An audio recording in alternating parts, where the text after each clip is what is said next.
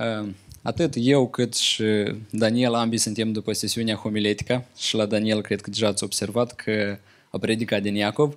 În uh, mesajul meu tot o să vorbesc din Iacov, dar uh, textul de bază l-am din Apocalipsa, așa că haideți să deschidem la Apocalipsa 3, versetele 14 la 18. Biserica din Laudicea pe care am studiat la ultima lecție. Versetele 14 la 18. Îngerul bisericii din Laodicea scrie, Iată ce zice cel ce este amin, martorul credincios și adevărat, începutul zidirii lui Dumnezeu. Știu faptele tale, că nu ești nici rece, nici în clocot. O, dacă ai fi rece sau în clocot. Dar fiindcă ești căldicel, nici rece, nici în clocot, am să te vărs din gura mea. Pentru că zici, sunt bogat, m-am îmbogățit și nu duc lipsă de nimic. Și nu știi că ești călos, nenorocit, sărac, orb și gol. Te sfătuiesc, cumperi de la mine aur curățit prin foc ca să te îmbogățești și haine albe ca să te îmbraci cu ele și să nu-ți vadă rușinea goliciunii tale și doctorie pentru ochi ca să-ți ungi ochii și să vezi. Orașul Laodicea, după cum noi am studiat și știm, el ducea lipsă de apă. Ei n-aveau sursă de apă în oraș și de aceea erau nevoiți ca din orașul Hierapolis să vină apă fierbinte și din orașul Colose venea apă rece la ei. Și tot asta prin conducte la distanță destul de mare. Până ajungea ambele ape în uh, Laodicea, atât apa rece cât și apa fierbinte ajungea caldă la ei. Uh, problema acestei biserici era că după cum apa ajungea la ei în oraș, cum folosește și Apostolul Ioan, uh, Domnul Iisus spune despre ei, așa era și starea inimii lor, era căldicică. Nu era starea inițială care era menită să fie, nu era acea apă fierbinte, nu era acea apă rece cum trebuia să fie. Și noi tot știm că când ai nevoie vara de un pahar de apă, tu vrei să bei un pahar de apă rece.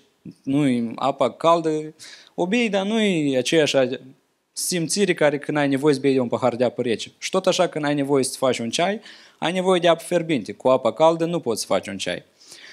De aceea starea este un lucru foarte important. Acea stare care este Câteodată Biblia ne spune că noi trebuie să fim reci față de lumea aceasta. Trebuie să fim reci față de poftile ei, față de dorințele care sunt în lumea aceasta. Și pe de altă parte Biblia ne spune că trebuie să fim fierbinți față de Dumnezeu. Trebuie să avem o dragoste fierbinte pentru Dumnezeu nostru.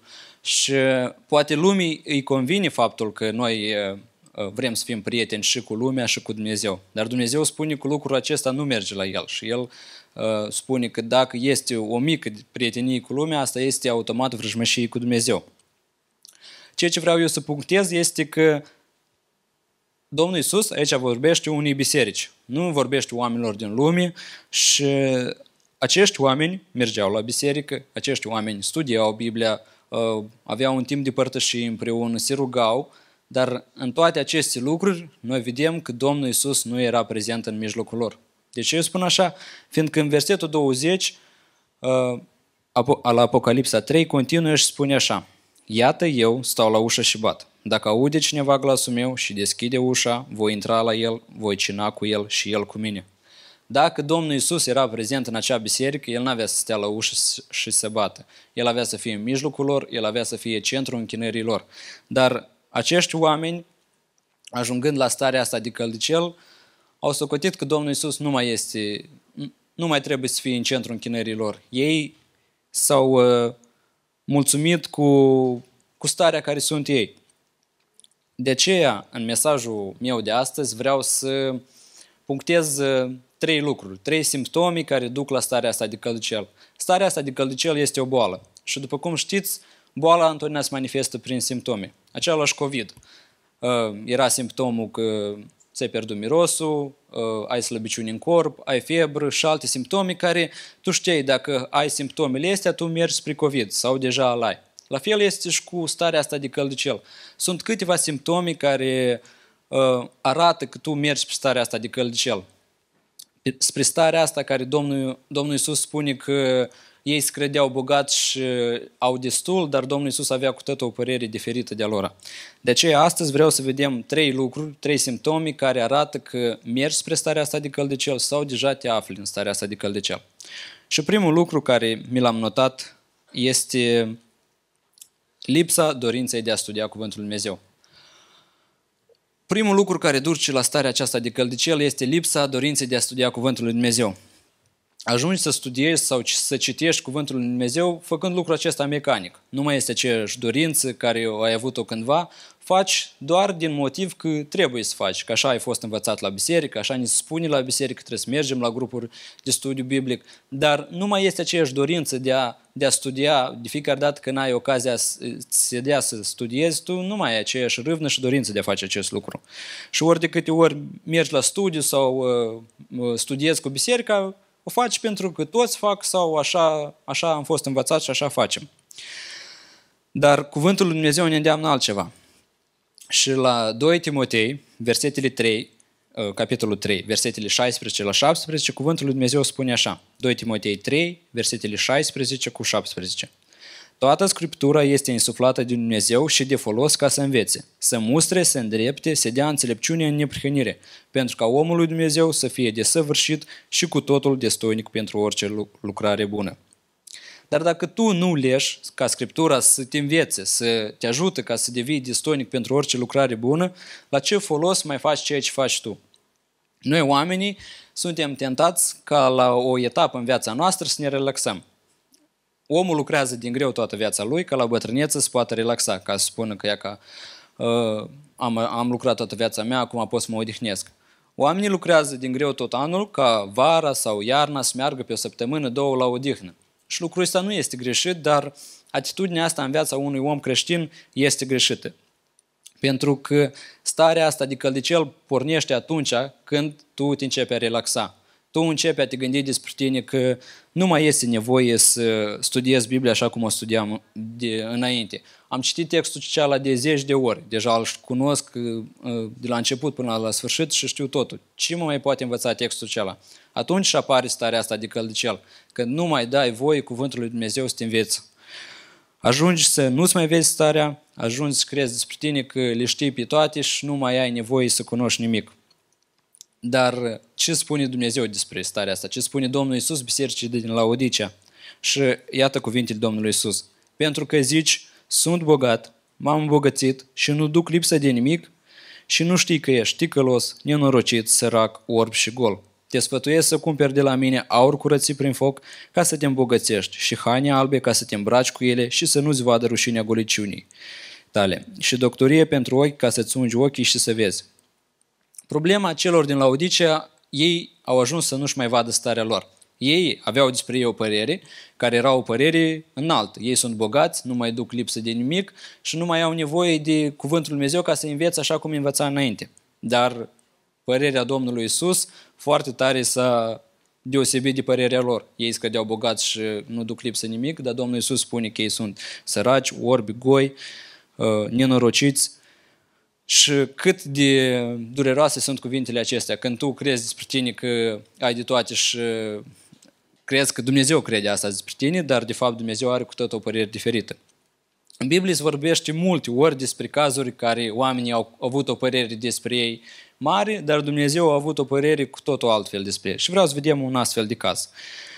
La Luca 12, versetele 16 la 21. Domnul Iisus spune aici așa o pildă.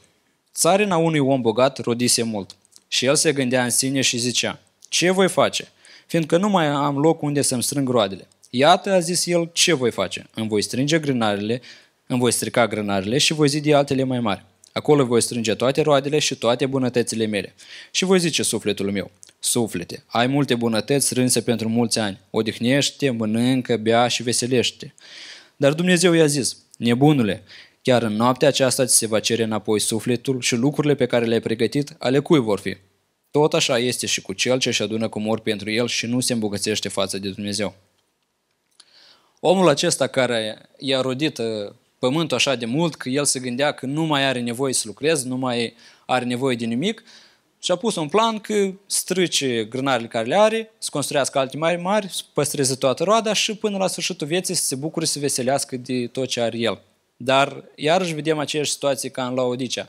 Părerea lui și părerea lui Dumnezeu s-au separat cu totul. Și omul acesta care se gândea că este bogat și poate până la sfârșitul vieții să nu ducă lipsă de nimic, Domnul Iisus, Dumnezeu îi spune că chiar în noaptea aceasta îi va lua sufletul.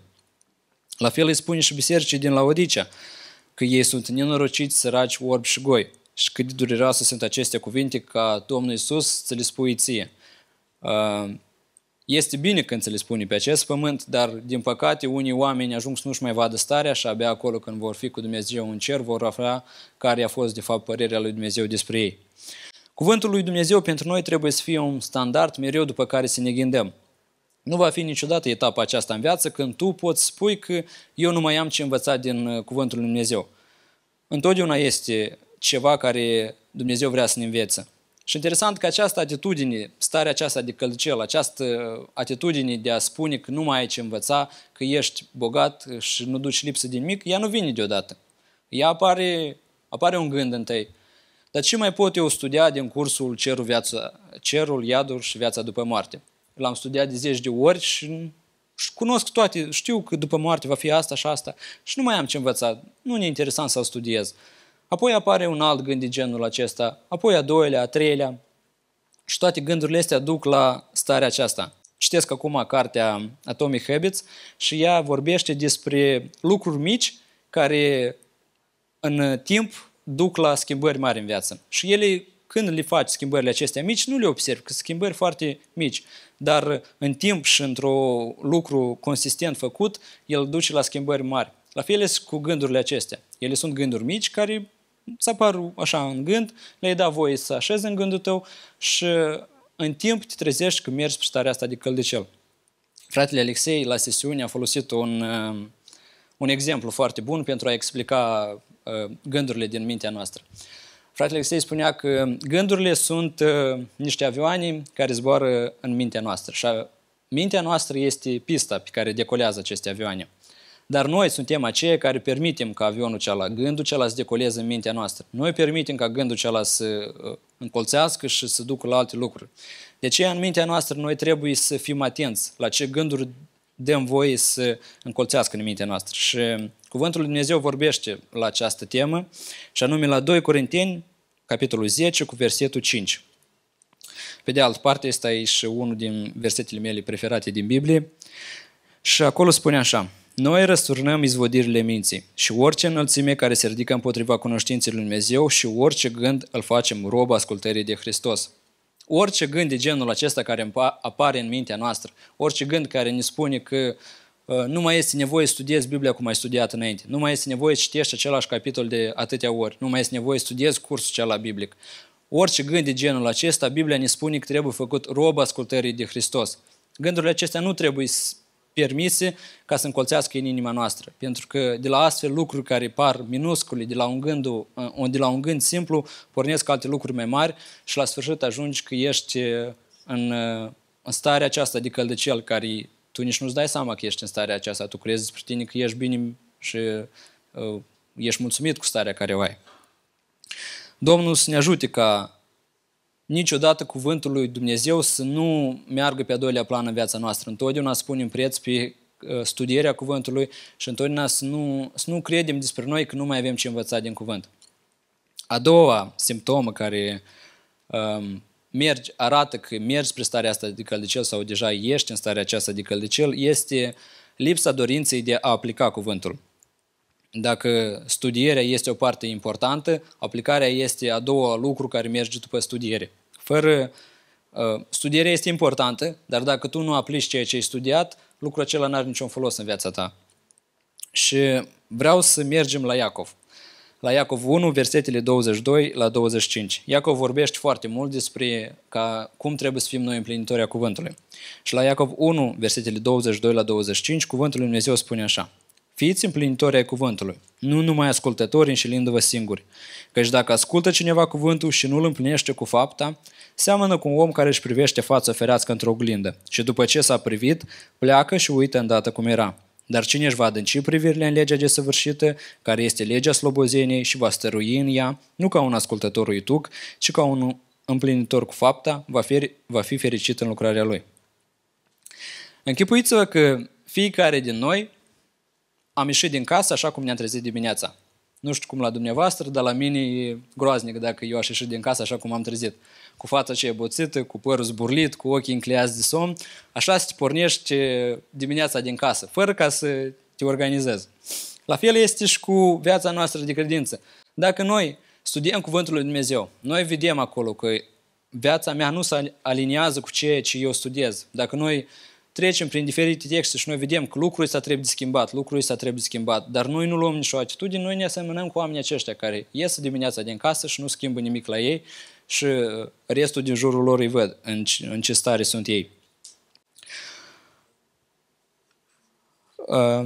Tot Iacov continuă și vorbește despre credința care trebuie să manifeste prin fapte și el spune un lucru foarte, foarte așa, supărător, dar un lucru foarte adevărat. Și la Iacov 2, capitolul 2, versetele 19 la 20, Iacov continuă și spune așa. Tu crezi că Dumnezeu este unul și bine faci, dar și dracii cred și se înfioară. Vrei dar să înțelegi, om nesocotit, că credința fără fapte este zădarnică?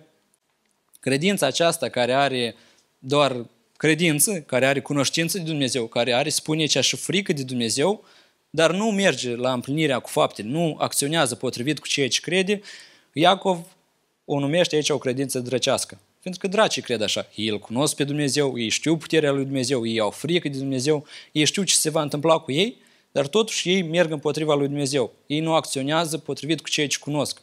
Și ei cunosc mult, mai mult ca și noi, dar totuși acești ei nu acționează așa. La fel este și cu omul care spune că el crede, el steme Dumnezeu, dar în viața lui lucrul acesta nu se vede. Credința fără fapt este moartă și dovedește o inimă care nu a fost transformată de Dumnezeu. La Efeseni 2 cu 10, Domnul Iisus ne spune prin Apostolul Pavel așa lucruri. Căci noi suntem lucrarea Lui și am fost zidiți în Hristos Iisus pentru faptele bune pe care le-a pregătit Dumnezeu mai dinainte ca să umblăm în ele. Tot ce avem noi de făcut este să urmăm acele fapte pe care Dumnezeu le-a pregătit pentru noi. Să demonstrăm prin viața noastră că credința pe care avem noi este o credință vie. Dar dacă tu nu te grăbești să împlinești ceea ce înveți, lucrul acesta arată că ești căldicel. Lucrul acesta arată că tu te mulțumești cu starea în care ești. Tu te mulțumești doar cu o studiere a cuvântului și tu nu te grăbești să mergi să împlinești ceea ce ai studiat. Nu degeaba fratele Vasile și alți păstori din biserica noastră pun așa accent mare pe aplicare. Fiindcă tot ce faci până la aplicare, observarea, interpretarea, nu vor avea niciun folos dacă tu nu mergi la ultima etapă din studiu, din studiu inductiv care spune că merge observarea, interpretarea și apoi aplicarea. Și dacă tu nu mergi la aplicare, toate acele au fost în zadar, fiindcă tu nu aplici Cuvântul Lui Dumnezeu. Și invers, dacă tu nu studiezi bine Cuvântul Lui Dumnezeu, tu nu știi cum să aplici corect Cuvântul Lui Dumnezeu în viața ta. De la asta și pornesc multe erezii care duc la alte păcate. Dar uh, noi știm că vom sta în fața scaunului de judecată al lui Dumnezeu. Și la 2 Corinteni, capitolul 5, versetul 10, ni se spune așa despre judecata aceasta. Căci toți trebuie să ne înfățișăm înaintea scaunului de judecată al lui Hristos, pentru ca fiecare să-și primească răsplata după binele sau răul pe care îl va fi făcut când trăia în trup. va veni ziua când toți vom sta în fața lui Dumnezeu, în fața lui Hristos, să răspundem pentru binele care l-am făcut noi pe acest pământ. Vom fi judecați după faptele noastre și în dependență de bine sau rău pe care l-am fi făcut noi, vom primi și o răsplată. De aceea este important să ne gândim bine cum acționăm pe acest pământ. De ce este important să aplicăm ceea ce învățăm noi. De asta ține și judecata noastră în cer. Noi, ca și creștini, vom fi judecați și vom primi și o răsplată pentru aceasta. Pentru aceasta. Creșterea și alergarea noastră nu se vor opri niciodată. Ele se vor opri atunci doar când vom ajunge în cer. Până atunci, orice oprire din creșterea noastră este o degradare. Când tu te oprești din creștere, tu începi a merge înapoi. Când crezi că nu mai ai unde crește, când crezi că nu mai ai ce aplica din Cuvântul Lui Dumnezeu, când crezi că tu le cunoști pe toate și tu nu mai trebuie ca toți membrii să te implici, să slujești în lucrare, atunci începe degradarea. Dumnezeu să ne ajute ca în orice studiem, orice învățăm, să mergem să aplicăm în viața noastră, să ne vedem domeniile în viața noastră care putem să le aplicăm. Acestea au fost primele două și ultimul uh, simptom despre care vreau să vorbesc este lipsa dorinței de a persevera. Perseverența este o, o altă parte importantă în viața unui creștin. Și Domnul Iisus continuă și vorbește bisericii, bisericii din Laodicea și îi spune astfel. Eu mustru și pedepsesc pe toți aceia pe care îi iubesc. Fii plin de râvnă, dar și pucăiește. O altă simptomă care arată că mergi spre starea aceasta de căldicel este că ți-ai pierdut râvna. râvna ta nu mai este acea ca la început. Și râvna este ca și un foc.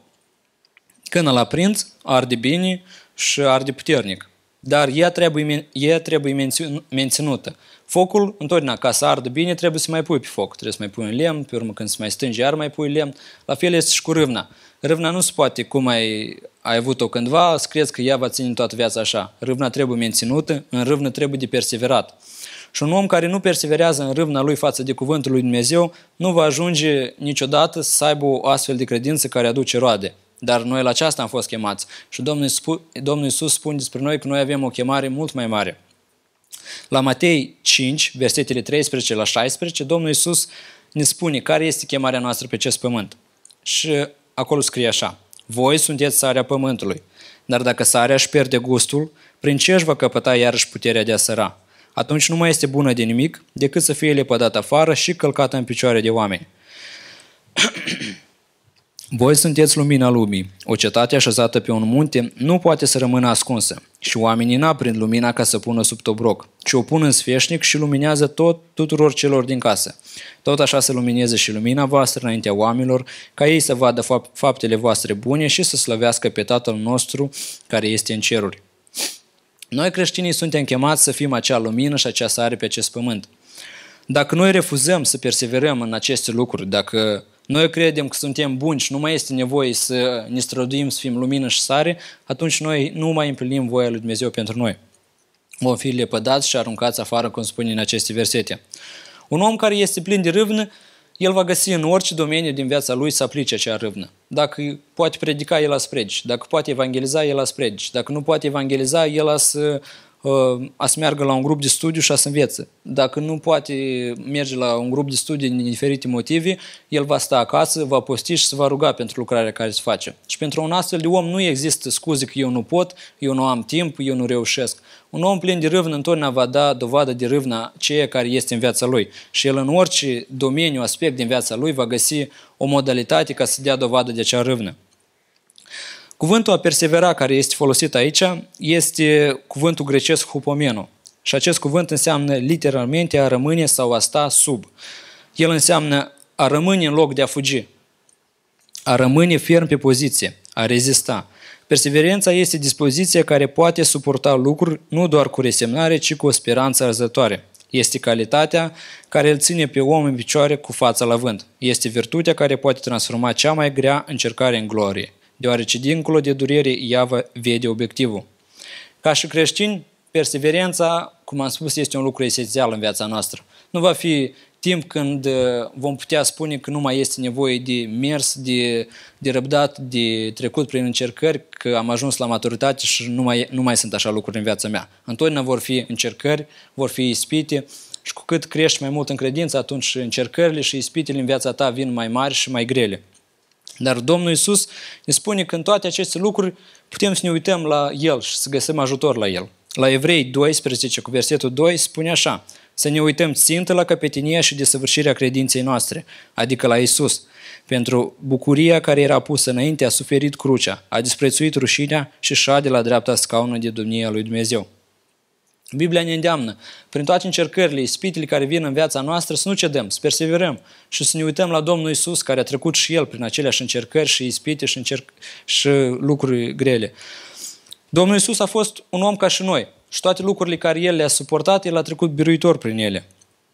Mai ales că El, toate lucrurile care le-a suportat, El n-a fost vinovat de niciun păcat, pentru ca să treacă prin toate acele încercări care au fost puse înainte. Dar lucrul acesta nu l-a oprit. Și Apostolul Pavel spune despre două lucruri care l-au făcut capabil pe Domnul Isus să treacă prin toate aceste încercări. Și unul este rugăciuni și cereri, iar a doilea este bucuria care era pusă înainte. Domnul Isus nu i-a fost rușine ca să ceară ajutor la Dumnezeu. El era Dumnezeu, dar el când era în momente grele, când simțea că deja cedează, Domnul Isus n-a cedat, a cerut cu strigăte, cu lăcrimi, ajutor la Dumnezeu și Dumnezeu l-a întărit în aceste lucruri și el a mers mai departe și a a adus scopul care, pentru care a venit pe acest pământ. Și de aceea noi suntem îndemnați să ne uităm la Domnul Isus. El este exemplul nostru perfect după care putem să ne aliniem viața, pe care putem să-L urmăm și știm că la El vom avea ajutor și scăpare. Încercările și necazurile în viața noastră, cum a spus și Daniel, vin cu un scop. Ele au un scop de a ne desăvârși. Și Biblia ne spune la Iacov tot că trebuie să privim ca o mare bucurie când trecem pe felurite încercări, căci știm că încercarea lucrează răbdarea, dar răbdarea trebuie să-și facă desăvârșit lucrarea ca să fim întregi și să nu ducem lipsă de nimic. Și tot la Iacov, câteva versete mai încolo, continuă și spune că ferice de cel ce rabdă ispita, căci după ce a fost găsit bun, va primi cu una vieții pe care i-a făcut Dumnezeu celor ce iubesc. Prin toate încercările și ispitele care vin în viața noastră, putem fi biruitori. Biblia ne spune că nu este nicio încercare care este peste puterile noastre. Nu este nicio ispită care Dumnezeu o permite în viața noastră și noi care să nu putem răbda. Și împreună cu încercarea, ispita Dumnezeu a pregătit și mijloc ca să o putem răbda. De aceea, când trecem prin încercări, prin ispite, să perseverăm în aceste lucruri, să nu cedăm, să ne uităm țintă la Dumnezeul nostru Isus Hristos și să știm că dacă El a putut trece, atunci și noi vom putea. În concluzie, vreau să spun trei lucruri care le-am menționat mai târziu. Primul lucru este prima simptomă care arată că mergi spre starea aceasta de căldicel sau deja din păcate te afli în ea, este că nu mai ai aceea dorință de a studia Cuvântul Lui Dumnezeu. Studierea pentru tine nu mai este o, o importanță în viața ta. Tu nu mai pui același preț cum puneai în, înainte sau când ești la studiu sau când ești cu biserica, tu faci lucrul acela mecanic. Tu nu lești cuvântul să-ți vorbească. Tu nu a, accepti voia lui Dumnezeu în viața ta și nu vezi lucrurile care trebuie schimbate.